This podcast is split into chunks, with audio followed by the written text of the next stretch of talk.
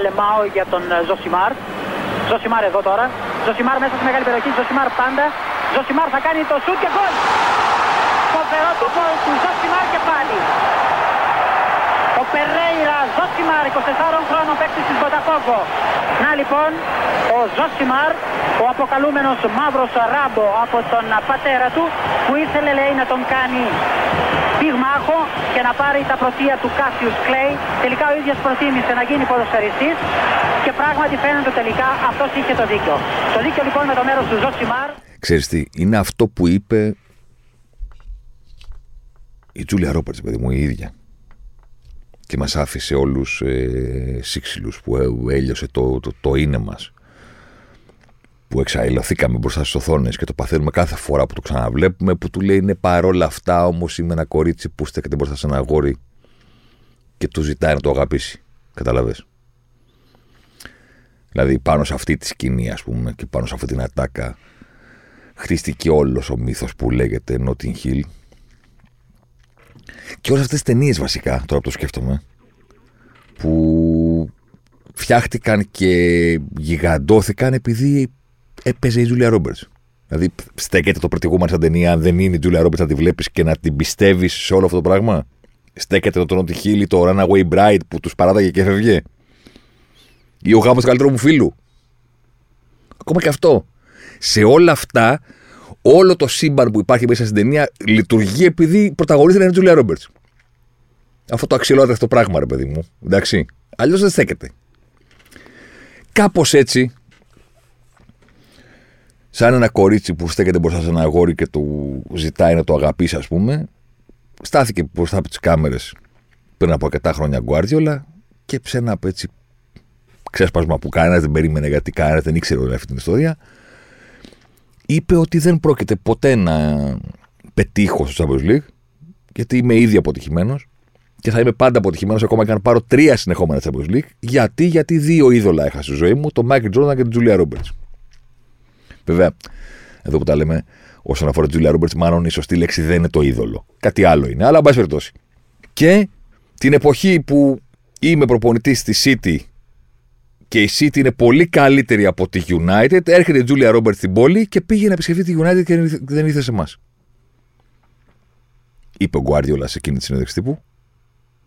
Μάλιστα είπε το φοβερό γιατί δεν είναι παλιά λέει, που ήταν η United του Ferguson που ήταν πάρα πολύ καλή. Οπότε να πεις ότι το δέχομαι, ρε παιδί μου, ότι ήταν στην πόλη και της είπανε θα πρέπει να πας κάπου. Ε, πού να πας, να πας στην πετυχημένη ομάδα της πόλης που είναι ε, η United, ας πούμε, γιατί εδώ είναι super πετυχημένη. Μα εκείνη την εποχή λέει: Εμείς ήμασταν καλύτερη ομάδα. Και πέρα από τα πρωταθλήματα. Και δεν ήρθε σε εμάς που ήθελε προφανώς να τη γνωρίσει.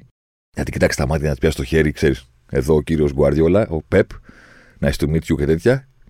Και έβγαλε όλο τον πόνο του, ας πούμε, σε εκείνη τη συνέντευξη τύπου λέγοντας ότι τι να το κάνω, ας πούμε. Ό,τι και να κάνω στη ζωή, ήρθε η Τζούλια Ρόμπερτς και δεν ήθελε να με γνωρίσει. Πήγε στους άλλους. Και θα είμαι μια ζωή αποτυχημένος.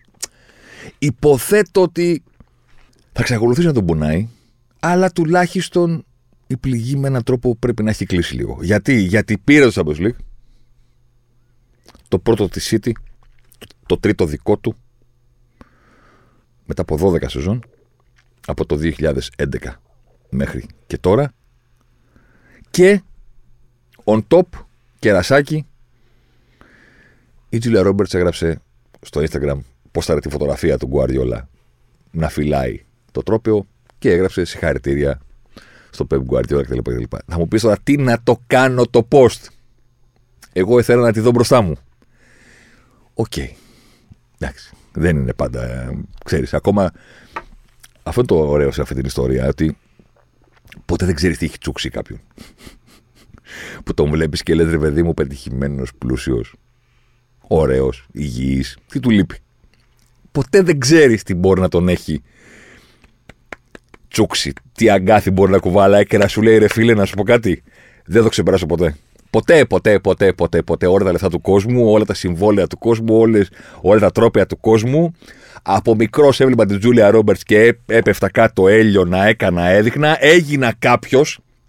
Δεν είναι ότι είμαι κανένας που περπατάει στον δρόμο και δεν ξέρει κανένας. Έγινα κάποιος σημαντικός, σπουδαίος, πάρα πολύ καλός στη δουλειά μου, διάσημος, πλούσιος, όλα. Ήρθε στην πόλη μου και πήγε στους άλλους. Δεν θα το ξεχαπεράσω ποτέ πολύ και ο Σπύρος Παπαδόπουλος στους απαράδεκτους όταν είπε την ιστορία για το που έκλεψε το παστέλι. Ε, με το παστέλι δεν ήταν. Μπράβο. Δεν θα το ξεπεράσω ποτέ. Κάπως έτσι και ο Γκουαρδιόλα δεν θα το ξεπεράσει ποτέ. Αυτή είναι η εισαγωγή για τον Ζωσιμάρ αυτής της εβδομάδας. Κάπως έτσι μπαίνουμε παρέα με τη Στίχημαν, η οποία είναι κοντά μας. Όχι για να συζητήσουμε τον τελικό. Τι να συζητήσει για τον τελικό, ε; Όχι για να συζητήσουμε τόσο πολύ τη φετινή City, λέω, αλλά για να κάνουμε με αφορμή αυτή την, το επιτέλους της City, το επιτέλους του Guardiola, αυτός είναι ο τίτλος, ένα επιτέλους κρέμεται πάνω από τη φετινή τους σεζόν όσον αφορά το αποθυμένο, το συλλογικό αλλά και το ατομικό για τον σύλλογο να πάρει το πρώτο του, ε, για τον ίδιο τον Guardiola να κατακτήσει μια κορυφή που έμοιαζε καταδικασμένος να μην μπορεί να την ξανανεύει και να τον κοροϊδεύουν κιόλας ότι χαχα δεν παίρνεις όπως λέει. και το να έχεις δύο, ξέρω εγώ, είναι λίγα. Δηλαδή δεν είναι ότι ο πρώτος έχει 12 και εσύ Guardiola τον κυνηγάς και που πας μετά δύο. Δύο έχει και έψαχνε το τρίτο. Εντάξει, δεν είναι πάρα πολύ πίσω. Αλλά κάθε χρονιά που περνούσε, κάθε σεζόν που δεν τα κατάφερνε με την Bayern και με τη City ε, αργότερα υπήρχε μία συζήτηση στο γιατί, στο από εδώ, στο από εκεί, την έχουμε βάλει κάτω σε προηγούμενα podcast, πέρυσι πότε ήταν. Είναι μια ευκαιρία να τα ξαναδούμε έτσι λίγο συνολικά, επαναλαμβάνω, χωρίς απαραίτητα να εστιάσουμε, να εστιάσουμε στον τελικό. Τελικό, εντάξει, όπως το περιμέναμε. Η ντερ εκεί που την περιμέναμε, η City με το παιχνίδι της. Αυτά, μέχρι εκεί. Κάποια στιγμή ένα γκολ και τέλος. Κάπως έτσι ήταν η ιστορία. Η πλάκα με τον τελικό που έδωσε τελικά το Champions League στη City, το πρώτο και το τρίτο στον Guardiola, είναι ότι στο παιχνίδι, στο match, έγιναν όλα όσα υποτίθεται ότι στερούσαν την κατάκτηση τα προηγούμενα χρόνια από τη συγκεκριμένη ομάδα και το συγκεκριμένο προπονητή. Είναι απόλυτα ηρωνικό, είναι πάρα πολύ διασκεδαστικό στα δικά μου τα μάτια το γεγονός ότι έγινε ο τελικός και όλα αυτά τα οποία έχουμε διαβάσει κατά καιρούς ότι φταίνε που δεν το παίρνει ο Γκουαρδιόλα έγιναν ή δεν έγιναν. δηλαδή, κάθε φορά που αποκλείεται η ομάδα του Γκουαρδιόλα, τι θα διαβάσεις, σίγουρα τι θα ακούσεις, οι αιμονές και τα πειράματά του. Τα περίεργα πράγματα που μόνο αυτός εφαρμόζει και αυτές οι τρέλες που κάνει που εντάξει και πώς να πετύχουν ας πούμε γιατί ο άνθρωπος κάνει κάνει τρελά πράγματα, δεν είναι καλά. Εντάξει. Ε, οπότε αν αυτό ισχύει αν αυτό είναι αλήθεια ότι φταίνε τα πειράματα του Guardiola τότε η λογική λέει ότι όταν θα το πάρουν δεν θα έχει κάνει πειράματα σωστά. Ναι, OK. Okay. Και είδαμε τον Stones, ας πούμε, να παίζει στο 8, ούτε καν στο κέντρο. Ούτε καν να πεις ότι ανεβοκατέβαινε center half, πώς τον είπαμε στο προηγούμενο podcast που τον συζητήσαμε, από stopper να γίνεται 6, να έχει αυτή την κίνηση, την ανάποδη, ή από το 6 να γυρίζει ο stopper όταν έχει ο αντίπαλος την μπάλα, να γενικά να βρίσκεται στο χώρο του κέντρου, έφτασε μέχρι το 8. Μέχρι έξω από τη μεγάλη περιοχή. Προμενάδες που έκανε, που έλεγε και ο, ο Αλκέτας, έκανε στον. Κανονικές προμενάδες. 6 σε 6 πετυχημένες τρίπλες. Τελευταία φορά που πρέπει να, για να βρούμε κάποιον παίκτη που να έχει κάνει περισσότερες πετυχημένες τρίπλες σε τελικό Champions League, πρέπει να γυρίσουμε σε 15 και τον κοντό. Που είχε κάνει 10 στο Βερολίνο. Στον Μπαρσελόνα Γιουβέντους. Ενδεκάδες με 4 στόπερ. ίσως και 5 αν υπολογίσεις ως τέτοιον τον ε, Ρόδρυ που παίζει ας πούμε, τη θέση στην Ισπανία. Σε άλλη λογική βέβαια. Αλλά δεν έχει σημασία. Χωρίς Walker, ενδεκάδε χωρίς παίκτες οι οποίοι ας πούμε μπορεί να θεωρηθούν winger, παίκτες γραμμής. Αλλά θα πάει εκεί ο Γκρίλης και στα πέρα την πλευρά ο φοβερός Μπέρναντο Σίλβα. Όλα όσα αυτά τα οποία θεωρεί ο κόσμος περίεργα έγιναν και φέτος από τον μέτρ της περιέργειας και της ιδέας που κανένας δεν καταλαβαίνει στην αρχή και μάλλον κανένας δεν καταλαβαίνει γενικά. Ούτε στην πορεία, ούτε στην εξέλιξή της. Τα έκανε και φέτος, δεν τα έκανε. Τα έκανε.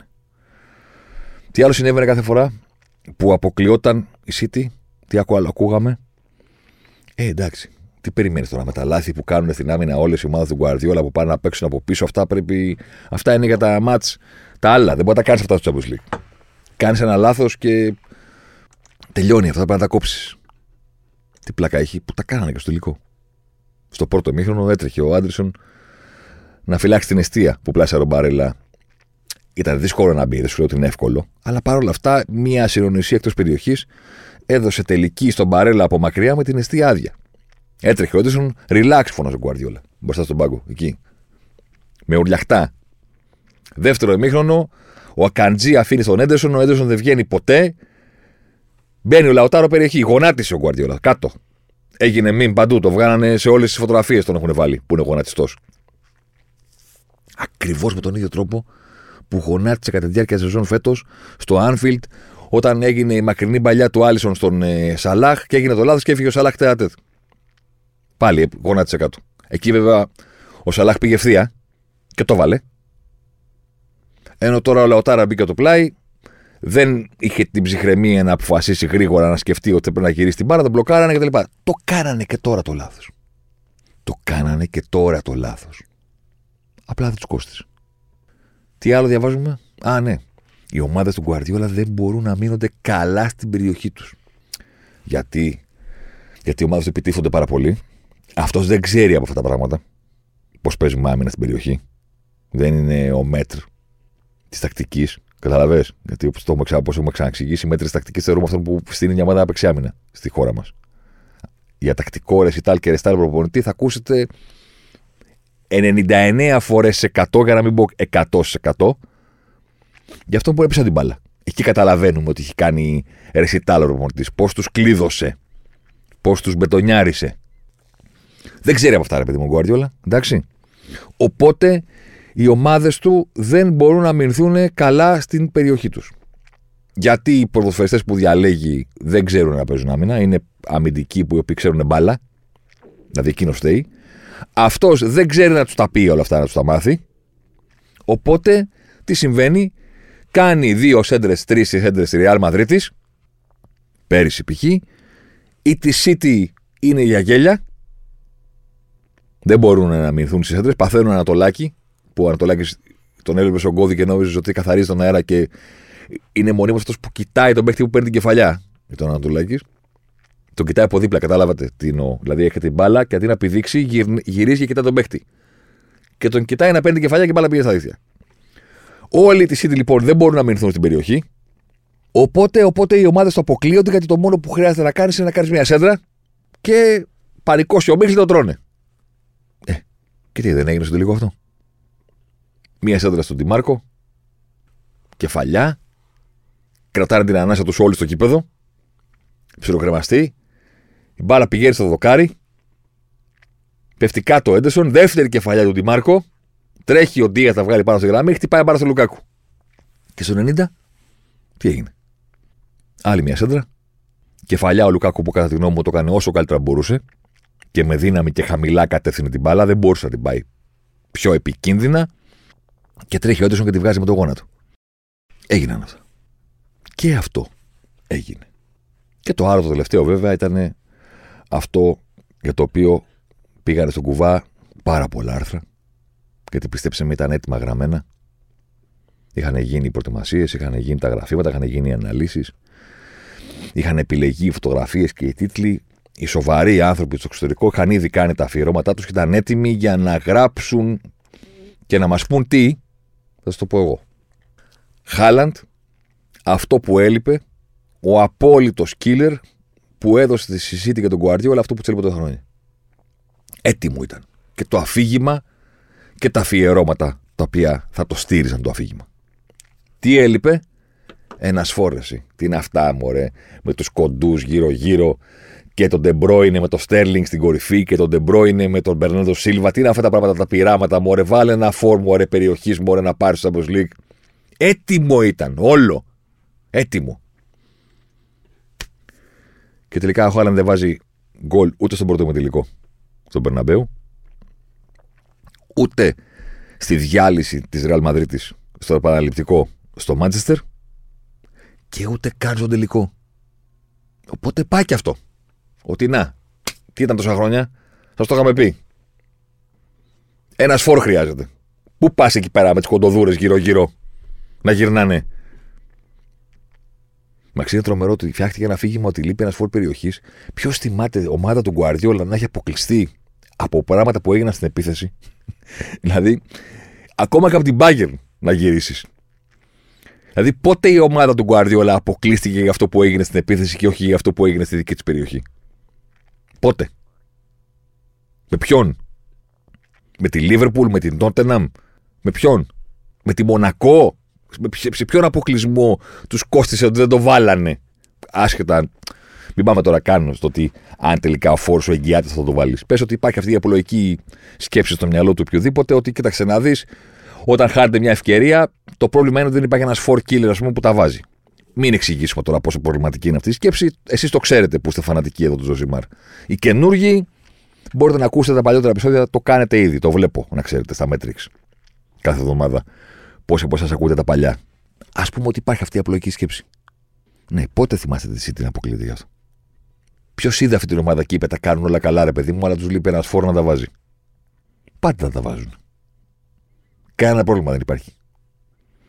Κανένα πρόβλημα.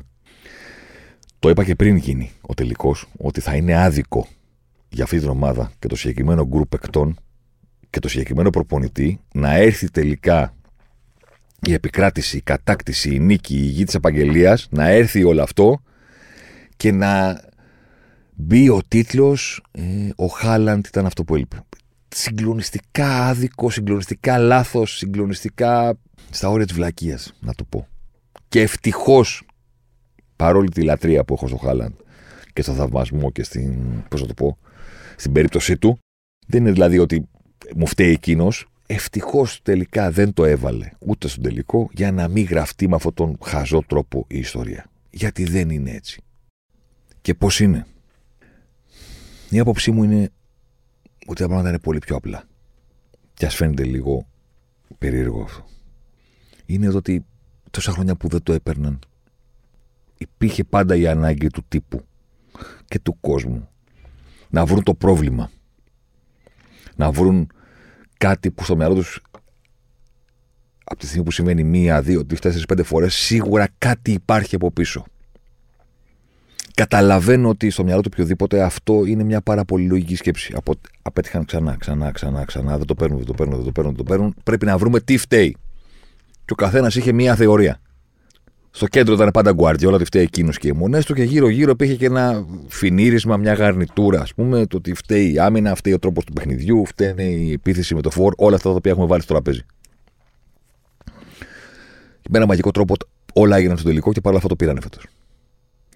Είναι περίεργο το να ξεκινάς μία πρόταση και να καταλήγεις σε ένα συμπέρασμα με το σίγουρα κάτι φταίει από τη στιγμή που έχει γίνει μία, δύο, τρεις, τέσσερις φορές. Υπάρχει περίπτωση να μην φταίει και κάτι συγκεκριμένο. Υπάρχει περίπτωση η απάντηση να είναι απλώς ήταν άτυχη. Και ξέρω ότι με το που θα το πεις αυτό, με το που θα το φέρεις στο τραπέζι σε μια κουβέντα, η αντιμετώπιση που θα έχεις, τώρα καλά πλάκα μας κάνεις. Δηλαδή μία φορά άτυχος, δύο φορές άτυχος, τρεις φορές άτυχος, είναι δυνατόν; Ναι, είναι. Είναι. Υπάρχει πιθανότητα να μην υπάρχει κάτι φοβερό από πίσω. Και η απάντηση να είναι football. Bloody hell.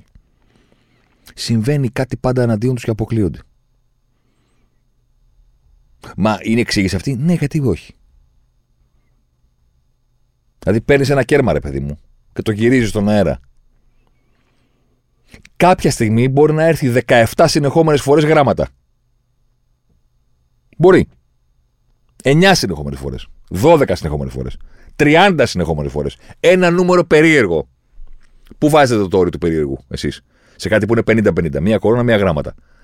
Πού το βάζουμε το όριο στις συνεχόμενες φορές; Να το βάλουμε στις 10. Στις 12. Πού θέλετε να το βάλουμε; Α το βάλουμε σε 9. Ωραία. 9 συνεχόμενες φορές μπορεί να έρθει η κορώνα. Μπορεί να έρθει. Εκείνη τη στιγμή θα σταματήσετε και θα πείτε μισό λεπτό εκεί. Αυτό εδώ πέρα δεν είναι φυσιολογικό. Πρέπει να βρούμε την εξήγηση. Και αν δεν υπάρχει εξήγηση. Και αν απλά έτυχε. Σε όλη αυτή την τυχεότητα αυτού του πράγματος δεν υπάρχει κάτι να το εξηγήσεις, ούτε ο τρόπος που το ρίχνει κάποιος, ούτε το αέρας που φυσάει, ούτε αν είναι τρίτη, ούτε τα ρούχα που φοράμε, ούτε τα λόγια που λέμε από μέσα μας την ώρα που το κέρμα είναι στον αέρα. Τίποτα μεταφυσικό, τίποτα περίεργο, τίποτα μαθηματικό, τίποτα. Έτυχε. Η τυχεότητα του Champions League, που αρκετές φορές αυτό το podcast το έχετε ακούσει, δεν μπορεί. Που έρχομαι και λέω ότι μην βγάζετε συμπεράσματα από το Champions League είναι μια διοργάνωση που τη λατρεύουμε, θα συνεχίσουμε να την παρακολουθούμε. Δεν εννοώ ότι είναι ασήμαντη. Εννοώ ότι δεν ταιριάζει στο να τη βλέπεις και να λες: Εδώ θα βγάλω τα συμπεράσματά μου. Γιατί, γιατί είναι random. Γιατί το να είσαι τυχερός, μη σου πω ότι είναι παραπάνω από το να είσαι καλός. Είναι, η τύχη στο Champions League είναι κάτι που παίζει μεγαλύτερο ρόλο από την ικανότητα. Αν όχι, ας, αν πούμε ότι υπερβάλλω σε αυτό που λέω, το δέχομαι. Άντε να είναι εισάξιε. Να χρειάζεται να είσαι τυχερός όσο είσαι και ικανός. Α πούμε ότι υπερβάλλω και ότι η τύχη είναι παραπάνω. Είναι εισάξιε. Δεν προσφέρεται το τι έγινε στο Champions League για να το πάρεις και να πεις άρα αυτό. Γιατί είναι όλα στιγμές, λεπτομέρειες. Τέτοια πράγματα.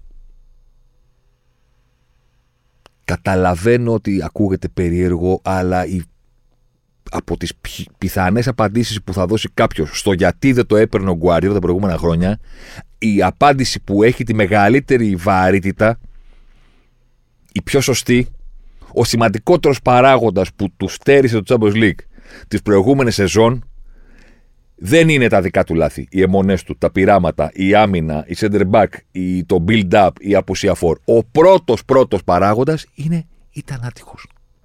Believe me. Και τον είδαμε, φαντάζομαι, γιατί ήμουν μόνος μου σπίτι εκείνη τη στιγμή. Έχει τελειώσει ο τελικός. Βλέπω αυτά αφιερώματα. Έχω καθίσει στον υπολογιστή. Έχω τον British Sport ανοιχτό. Και τον βλέπω και εμφανίζεται και από όλες τις συνεντεύξεις που έδωσε ο Γκουαρδιόλα ε, μετά το παιχνίδι, μου κάθεται και αυτή που σχολιάζει αυτό ακριβώς το πράγμα είναι αυτή που βλέπω εκείνη τη στιγμή ζωντανά. Και λέει, φέτος ήταν απλά γραμμένο. Δεν είπα ακριβώς αυτό που είπα νωρίτερα, ότι στον τελικό έγιναν όλα όσα έγιναν τα προηγούμενα χρόνια, αλλά δεν τα πληρώσαμε.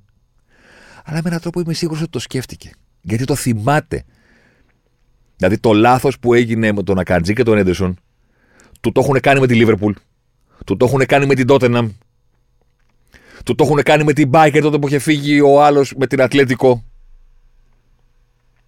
Του το έχουν ξανακάνει αυτό το λάθος η αμυντική του σε αγώνα κρίσιμο Champions League.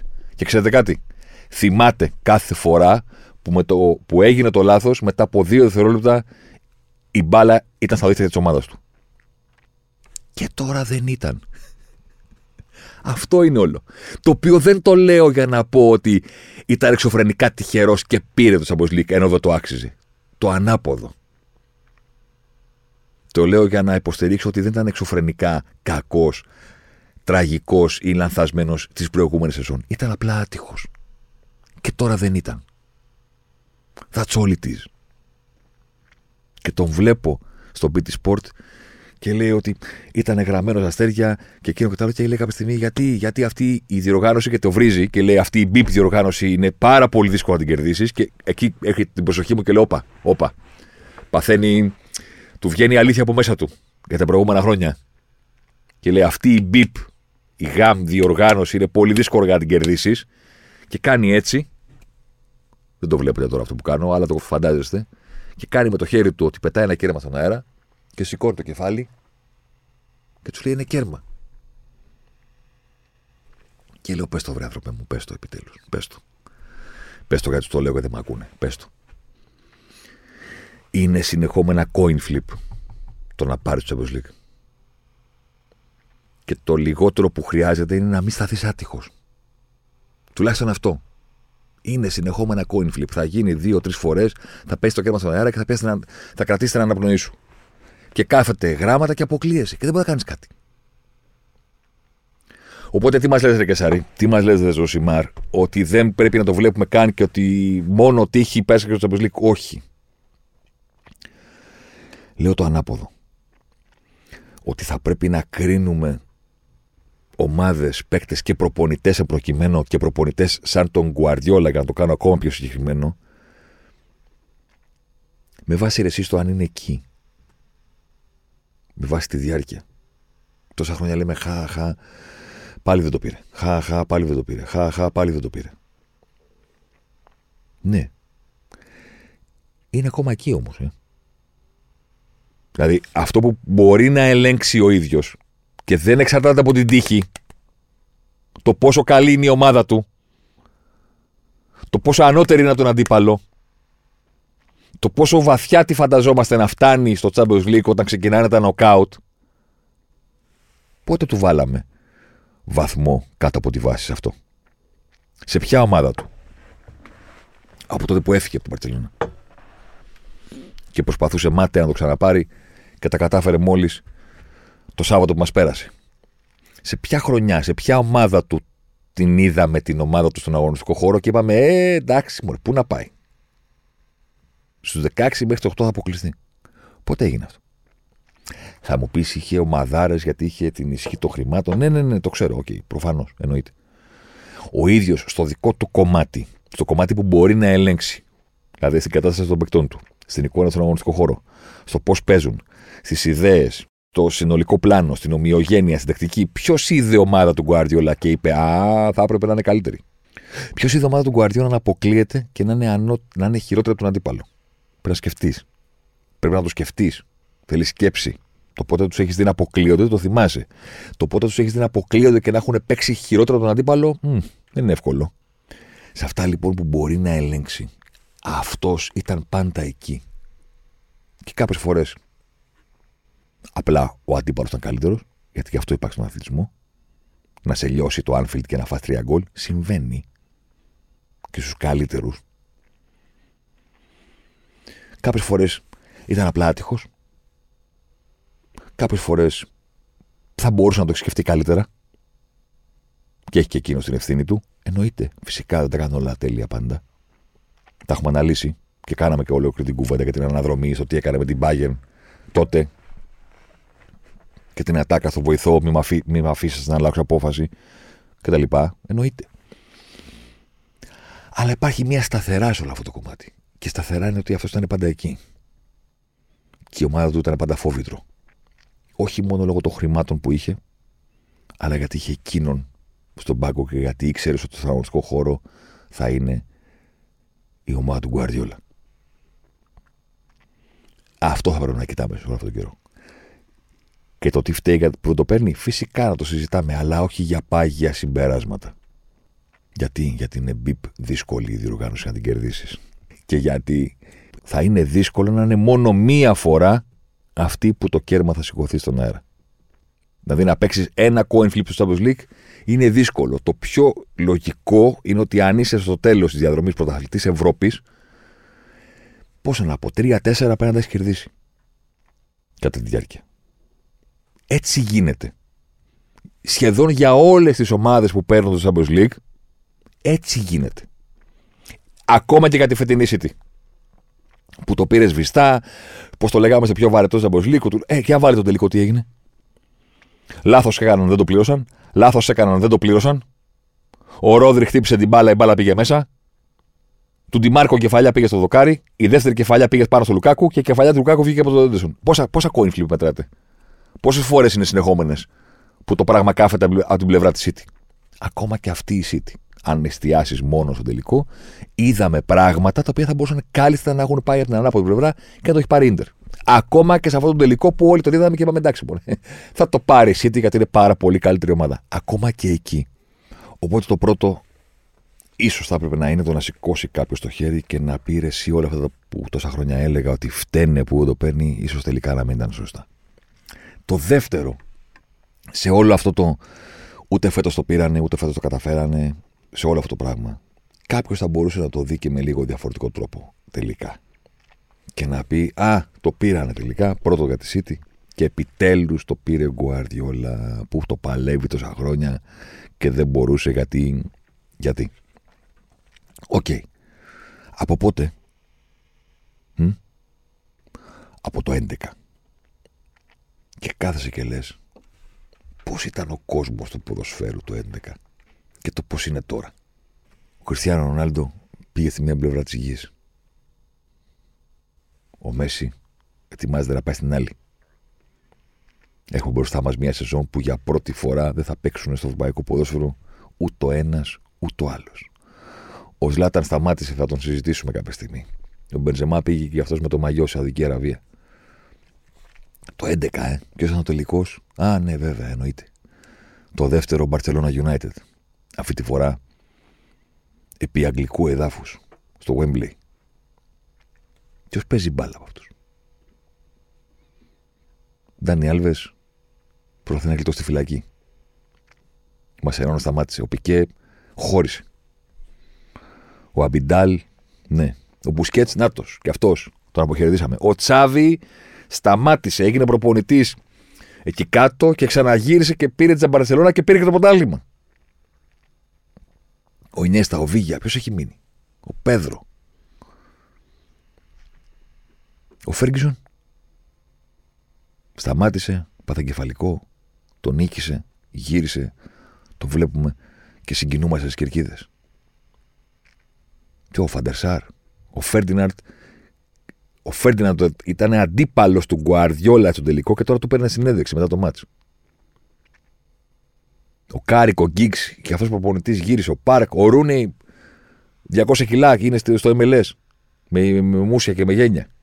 Ποιος, από εκείνο τον ημιτελικό, γιατί είναι αυτή η χρονιά με το γκολ του Μέσι στο Μπερναμπέου. Είναι η χρονιά που Μπαρσελόνα Ρεάλ Μαδρίτη έπαιξαν ημιτελικό.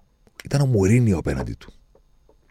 Είναι ακόμα ενεργός ο Μουρίνιο. Γιατί θα μου πεις τώρα ρε και συγκρίνει τον προπονητή με τους παίκτες. Εννοείται ότι οι παίκτες έχουν σταματήσει από τότε και ο προπονητής συνεχίζει. Γιατί ο προπονητής μπορεί να συνεχίσει και 70 χρόνων. Ωραία. Ο Φέγγισον έχει σταματήσει.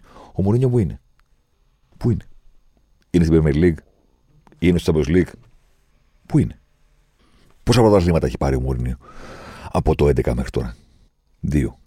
Στο Champions League, πόσο κοντά έχει φτάσει στο να πάρει εκείνο στο τρίτο του; Πόσο κοντά είναι κάθε χρόνο, πόσο φαβορή είναι κάθε χρόνο. Θα μου πεις το αποκλείς να το ξαναπάρει; Όχι, βέβαια, δεν το αποκλείω τίποτα. Και μα κάνει να γίνει, να γίνει χαμός. Να βγούμε στους δρόμους. Λέω ότι εύκολα συζητάς το ότι από τότε έχει να το πάρει ο Γκουαρδιόλα. Το θέμα είναι ότι είναι ακόμα εδώ αυτός προπονητές έρχονται, εμφανίστηκαν σε αυτό το διάστημα από το 2011 μέχρι το 2023. Άλλη ήταν η μεγάλη αντίπαλη του τότε, άλλη είναι η μεγάλη αντίπαλη του τώρα. Τότε ήταν ο Αλέκος και ο Μουρίνιο. Ο Αλέκος σταμάτησε, μεγάλο ο άνθρωπος. Ο Μουρίνιο δεν είναι πλέον αντίπαλό του. Ενδιάμεσα προέκυψε ο Σιμεώνε. Πού είναι ο Σιμεώνε τώρα; Βγήκαν ο Κλόπο, Τούχελο, Ποκετίνο, ξεχνάω κάποιος. Ο Αντσελότη, σταθερή αξία, γύρισε, το έκανε. Ο Ζιντάν φυσικά προέκυψε. Ο Γκουαρδιόλα είναι η απόλυτη σταθερά σε όλο αυτό το πράγμα. Οπότε μπορούμε να συζητάμε τι φταίει και τι δεν έπαιρνε και αν έκανε και οτιδήποτε το ποδόσφαιρό του, σε ποιον αρέσει, σε ποιον δεν αρέσει. Τα λεφτά, τα εγκλήματα της City είναι αυτό, είναι μια άλλη ιστορία προφανώς. Αλλά όσον αφορά εκείνον, θα πρέπει να καταλάβουμε ότι, OK, τώρα που το πήρε, υπάρχει μια διαδρομή στην οποία πολλά πράγματα έχουν αλλάξει. Αλλά αυτός είναι ακόμα top. Αυτός είναι ακόμα elite. Οι ομάδες του εξακολουθούν να είναι φοβερά, φοβερά δύσκολοι αντίπαλοι και τώρα που το πήρε είναι και ακόμα elite, top, φοβερός και πρωταθλητής Ευρώπης. Ακόμα. Στυλ. Παρότι δεν τον επισκέφτηκε. Η Τζούλια Ρόμπερτς και τον Τσούζι. Πάμε και σε κάτι άλλο. Μιας και την κάναμε όλη αυτή την αναδρομή, το κάναμε όλο αυτό το, το γύρο, το κύκλο και στην καριέρα του Γκουαρδιόλα και σε όλα όσα μεσολάβησαν από το 11 μέχρι τώρα και το κατά τη γνώμη μου σημαντικότερο όλων το να μην είμαστε τόσο απόλυτοι όσον αφορά το τι φταίει σε πράγματα που είναι πάρα πολύ ρευστά και κρίνονται πάρα πολύ από την τύχη. Ένα άλλο που προέκυψε με το που έγινε η City πρωταθλήτρια Ευρώπης, με το που σφύρισε ο διαιτητής, γιατί ήταν έτοιμα. Όπως ήταν για το Χάλαντ έτοιμα και πήγανε στο Βρόντο. Ήταν έτοιμα και τα υπόλοιπα. Τα εικαστικά δηλαδή και οι ατάκες και ε, τα αφιερώματα γιατί, γιατί τρέμπλ. Γιατί τρέμπλ. Δεν είναι Champions League μόνο. Είναι treble. Και δώσ' του και πάρ' του το ιστορικό English Treble και οι άλλες ομάδες που το έχουν πετύχει και η United το 99 και δώσ' του και πάρ' του να προσπαθώ να συνεφέρω το φίλο μου τον Γκάφτη ο οποίος είναι φαλατικός United ας πούμε και βρίζει στο Twitter που συγκρίνουν και λένε ποια είναι καλύτερη; Η United το 99 με το δικό της Treble ή η City το 2023 με το δικό της. Και εδώ ερχόμαστε να πάρουμε θέση και να πούμε το εξής απλό. Πριν τσακωθούμε για το ποιες από τις ομάδες που έχουμε δει να κάνουν τρέμπλ είναι οι καλύτεροι, είτε αγγλικές είτε ανοίγοντας την κουβέντα να πάμε και στις υπόλοιπες, θα έπρεπε πρώτα να συμφωνήσουμε σε κάτι άλλο. Ποιος είπε ότι η ομάδα που πήρε το treble είναι η καλύτερη εκδοχή της συγκεκριμένης ομάδας. Δηλαδή να ξεκινήσουμε από τη City. Από τα πρόσφατα. Η City φέτος έκανε το treble. Η City φέτος πήρε το πρώτο της Champions League. Είναι αυτό αρκετό για να συμφωνήσουμε ότι αυτή είναι η καλύτερη City που έχουμε δει. Εγώ λέω ότι δεν είναι. Εγώ λέω ότι η καλύτερη City που είδα ήταν τη διετία 17-19. Εγώ λέω ότι η καλύτερη City που είδα ήταν αυτή που πήρε το πρωτάθλημα, το πρώτο του Guardiola στην Premier League, με 100 βαθμούς και 106 γκολ. Και μόλις 27 παθητικός στην Premier League. Και την επόμενη χρονιά το πήρε ξανά με 98 βαθμούς. Δηλαδή πήρε 198 βαθμούς σε δύο συνεχόμενες σεζόν από τους διαθέσιμους 228. Τόσοι είναι οι βαθμοί. Το maximum. Αν κάνεις μόνο νίκες για δύο συνεχόμενες χρονιές, είναι 228 βαθμοί. Και αυτοί πήραν 198. Κάνανε και τις δύο συνεχόμενες χρονιές και τις δύο 32 νίκες. Το 18 έκαναν 32 νίκες, 4 ισοπαλίες, μόλις 2 ήττες, 100 βαθμοί. Και το 19 έκαναν 32 νίκες, 2 ισοπαλίες, 4 ήττες, 98 βαθμοί. Δηλαδή σε 76 παιχνίδια είχαν ρεκόρ 64 νίκες, 6 ισοπαλίες, 6 ήττες. Αυτοί. Με νεότερο το Stones, με Σανέ, με Ζεσούς, με Γκιουντογκάν που είχε έρθει την πρώτη χρονιά του Γκουαρδιόλα, Λαπόρτ, ο, ε, ο Ταμέντι, Κομπανί, Μεντί, Βόκερ, τους δύο Σίλβα γιατί έπαιζε και ο Νταβίδ και είχε έρθει και ο Μπερνάρντο. Με έντεσαν στο τέρμα που ήρθε την επόμενη χρονιά για να διορθώσει ο Γκουαρδιόλα το λάθος στο τέρμα Μαχρέ, Στέρλινγκ, Αγουέρο, Τανίλο. Δεν λέω κατά μόνας ότι είναι ένας προς έναν καλύτερη ή τότε από τους τώρα. Λέω ότι σαν ισχύ, σαν εικόνα στο χορτάρι, από πού και ως πού η φετινή City είναι η καλύτερη City που έχουμε δει. Γιατί, εξορισμού επειδή πήρε το Champions League, όντως, αλήθεια τώρα. Να πούμε ότι η φετινή είχε καλύτερο έλεγχο, να το πούμε. Αλλά να πούμε επίσης ότι δεν δρόμαζε και όσο τρόμαζαν εκείνες οι ομάδες. Ξαναλέω, 198 βαθμούς σε δύο σεζόν. 32 νίκες, όχι μία φορά, δύο συνεχόμενες. 32 νίκες στη Λαλίκα έχει κάνει η περίφημη Ρεάλ του 12, η Ρεάλ των Ρεκόλ του Μουρίνιο και η Μπαρσελόνα του 13. Στην Premier League το ξανακάνει μόνο η Λίβερπουλ το 20, όταν πήρε εκείνο το πρωτάθλημα. 32 νίκες σε 38 παιχνίδια, το καταλαβαίνετε. Ξέρω, ξέρω. Είμαι σίγουρος τι σκέφτεστε. Ναι, αλλά στο Champions League Είπαμε πρώτον. δεν είναι το Champions για να βγάζουμε πάγια συμπεράσματα. Δεύτερον, OK. Okay. Τη μία χρονιά αποκλείστηκαν από τη Λίβερπουλ στους 8. Τρία μηδέν στο Άνφιλντ και εκείνη η ρεβάνς που προηγήθηκαν έβαλαν ένα γκολ που ακυρώθηκε και μετά η Λίβερπουλ ισοφάρισε και τελικά πήρε και την νίκη στο τέλος. Και την επόμενη είναι το συγκλονιστικό ζευγάρι με την Τότεναμ. Με χαμένο πέναλτι στο πρώτο παιχνίδι και τελικά ήττα 1-0 και το περίφημο 4-3 που έχουν μιλήσει οι Μουγγί σε εκείνο το μάτς το Etihad που μπήκε το γκολ στο τέλος το 95 του Στέρλινγκ και ακυρώθηκε μέσω βαρ που νωρίτερα είχε βάλει γκολ ο Γιορέντε με το χέρι που είναι το τελευταίο γκολ που μέτρησε με το χέρι πριν αλλάξει ο κανονισμός του χεριού. Όλα έχουν συμβεί δηλαδή για να αποκλειστούν. Αλλά τι με νοιάζει τι έγινε στο Champions League; Ναι, δεν προχώρησαν, το ξέρουμε. Και μόνο φέτος προχώρησαν και το πήρανε. Και αυτό το ξέρουμε. Στο χορτάρι, γιατί εξορισμού είναι καλύτερη η City του Τρέμπουλ από εκείνη τη City της διετίας; Εγώ λέω ότι δεν είναι. Και έχει και συνέχεια το πράγμα, παιδιά. Η Μπαρσελόνα έχει κάνει τρέμπλ το 9 στην πρώτη σεζόν του Guardiola στους πάγκους, ever, που πήρε και τους έξι τίτλους. Ακολούθως μετά. Και το 15. Με Λούση Ενρίκε, άλλη Μπαρσελόνα τότε, χωρίς Guardiola, με Ενρίκε στον πάγκο, τελευταίο Champions League του κοντού και του Νεϊμάρ, που φτιάχτηκε το Μέση Νεϊμάρ Σουάρε. Οπότε είναι η πρώτη χρονιά με το και Ανδρή. Ένα τρέμπιλ αυτό. Και ένα το 15. Με Σουάρες, Νεϊμάρ. Σταθερά ο Μέση, ο Τσάβη, ο Νιέστα κτλ. Αυτές τις Μπαρσελόνες θεωρούμε κορυφαίες. Όχι του 11. Γιατί εγώ του 11 έχω στο μυαλό μου. Και οι περισσότεροι όταν μιλάνε για το το απόγειο της Μπαρτσελώνα του Γκουαρδιόλα, το απόγειο της Μπαρτσελώνα του Μέσι, δεν συζητάνε ούτε την ομάδα του 9 που έκανε treble, ούτε την ομάδα του 15 που ξανά έκανε treble. Και είχε μια τριάδα που είπαμε Παναγία μου, Μέσι Σουάρες, Νεϊμάρ, τι γίνεται. Του 11 συζητάμε. Συνήθως. Πέδρο και Βίγια. Ο τελικός του Γουέμπλεϊ. Το 3-1. Αυτή η παράσταση που ήταν κάτι το συγκλονιστικό. Γιατί, γιατί κανένα δεν μπορούσε να φανταστεί ότι μια ομάδα μπορεί να κάνει τόσο ανώτερη εμφάνιση από τον αντίπαλό της σε τελικό Champions League και ο αντίπαλός της να είναι η Manchester United. Στο Wembley.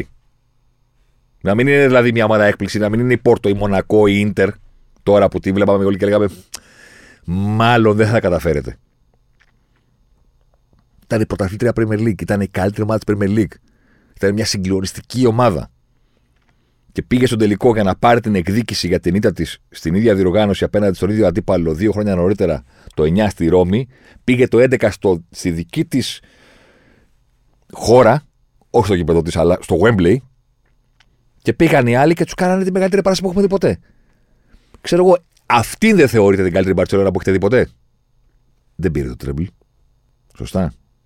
Και για να γυρίσω και ακόμα πιο παλιά, ναι. Είναι συγκλονιστική η ιστορία του Τρέμπλ της United το 99. Συγκλονιστική από όπου και να την κοιτάξεις.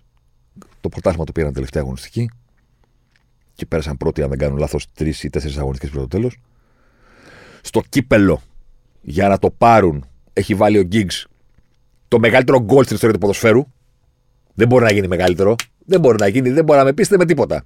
Δηλαδή να παίζεις ημιτελικό κυπέλου Αγγλίας. Επαναληπτικό, αν δεν κάνω λάθος κιόλας. Τελευταία φορά που είχε γίνει επαναληπτικός τότε. Με παίχτη λιγότερο. Αποβολή. Παίζει με παίχτη λιγότερο. Ο αντίπαλος κερδίζει πέναλτι. Χάνει το πέναλτι. Πηγαίνει στην παράταση. Παίζει με παίχτη λιγότερο και παίρνει την μπάλα. Ο Γκίξ και τους περνάει όλους. Και σουτάρει και η μπάλα πηγαίνει στον ουρανό του Σίμαν και βγάζει τη φανέλα. Δεν υπάρχει. Το μεγαλύτερο κόρσο του ποδοσφαίρου. Να κερδίσεις τον αντίπαλό σου με παίχτη λιγότερο με τον κόλ του αιώνα που τους πέρασε όλους του άλλου. Και στο τελικό, εντάξει, το ξέρετε το τελικό. Προφανώς το ξέρετε το τελικό. Σέριχαμ Σόλσκερ, Μπέκαμ, Football Bloody Hell σε δύο λεπτά. Από το η Bayern είναι πρωταθλήτρια Ευρώπης, στο η Manchester United είναι πρωταθλήτρια Ευρώπης. Προφανώς έχουν συμβεί όλα αυτά. Αλλά τι; Ότι η United του 99 είναι η καλύτερη United που έχουμε δει; Όχι.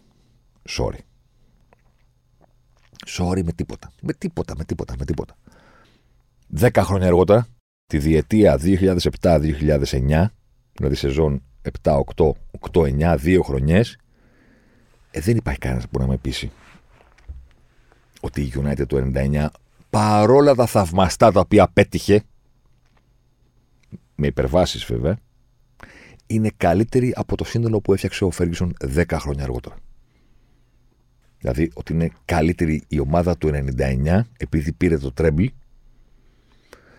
από τη United του, 90, του 2009 που είχε ξέρω εγώ ο Φαν ντερ Σαρ ακούστε τώρα εντάξει πάμε να δούμε ποιοι ήταν Φέρντιναντ Βίντιτς, Evans, Νέβιλ, Εβρά, Ο'Σέι στην άμυνα Ο'Σέι τον είπα πω τι μου ήρθε ένα κέντρο το οποίο είχε τον Κάρικ, το Φλέτσερ, τον Άντερσον, το Σκόουλς, το Χάργκριβς,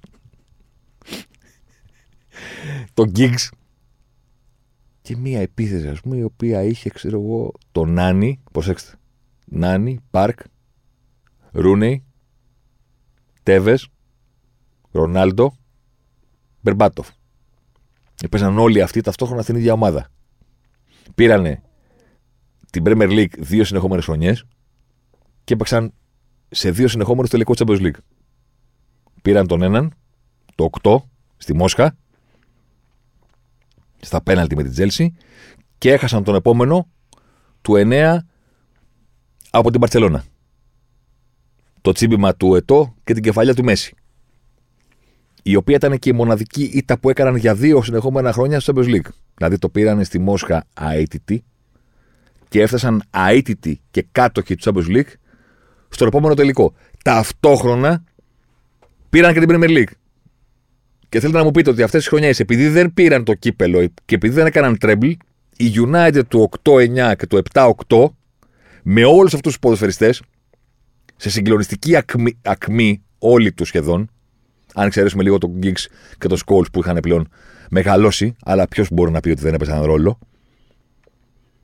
Μία επίθεση που ξαναλέω είχε τον Τέβες, τον Ρούνι, τον Κριστιανό Ρονάλντο και τον Μπερμπάτοφ, τον οποίο τον πήραν για να, παίξει, να παίζει μόνο στο ποτάλμα, να ξεκουράζονται στην Ευρώπη. και ο οποίος βγήκε πρώτο σκόρ του πρωταθλήματος. Ε, το πήραν με πρώτο σκόρ τον Μπερμπάτοφ. Νάνι, Πάρκ, σε ρόλους. Κριστιανό Ρονάλντο φυσικά. Στο κέντρο που θέλεις, τι θέλεις, έχουμε λύσεις. Στην άμυνα, Φάντερ Σάρπ. Ποιος; Μπορεί να με πείσει ότι επειδή δεν έκαναν το τρέμπλ, δεν είναι καλύτερη ομάδα αυτή η διετία του United από την εννοείται legendary United του 1999 και του Treble και όλων αυτών των επιτυχιών. Με κανένα τρόπο. Οπότε, sorry, αλλά δεν θα πω στην κουβέντα το ποιοι Treble winners είναι καλύτεροι από τους άλλους, γιατί δεν είναι και τίποτα σπουδαίο αυταπόδεικτα σαν ομάδα εκείνη που έχει κάνει το Treble. Η Μπαρσελόνα του 11 είναι καλύτερη από τις άλλες Μπαρσελόνες. Η United του 8-9 είναι καλύτερη από τη United του 99. Και η City των πρώτων δύο πρωταθλημάτων που πήρε με τον Guardiola, το 17-18 και το 18-19, sorry, αλλά ήταν καλύτερη ομάδα του φετινή. Και ας το κάνει τώρα το τρίπλ. Και ξέρω ότι η πιο κρεμισμένη από όλους είναι αυτή της Bayern αυτή τη στιγμή, που δεν σχολιάζω ότι είναι η δική τη ομάδα τρίπλ. Τι να κάνουμε, το κάνω επίτηδες για να κρεμιστείτε. Κλείνουμε με την υπενθύμηση ότι μπορείτε να ακούτε στο Ζωσιμάρ και στο προφίλ της Τύχημαν, στο οποίο θα βρείτε και άλλο ενδιαφέρον περιεχόμενο. Και με κάποιους χαιρετισμούς, τους οποίους οφείλω. Στον γίγαντα νέγρο του Μοριά, που τώρα πριν πω στο στούντιο συνομιλούσαν για εκείνον με τον κοινό μας γνωστό. Σε επιφανές στέλεχος Ευρωπαϊκής Ομοσπονδίας μεγάλου αθλήματος στην Ευρώπη, για τον οποίο έχω μάθει ότι ακούει Ζωσιμάρ βγάζοντας το σκύλο του Βόλτα κάθε εβδομάδα περιμένει το επεισόδιο για να τα ακούσεις στη βόλτα του σκύλου σε ελβετική πόλη. Και τρίτη ε, αφιέρωση στο φίλο Αντώνη με τον οποίο κανονίζονται και να δούμε πώς θα πάει αυτό. Πώς θα το πω τώρα, ευχάριστες μέρες σε, σε κυκλαδίτικο νησί. Εντάξει. Αυτό ήταν ο Ζωσιμάρ της εβδομάδας. Ραντεβού την επόμενη.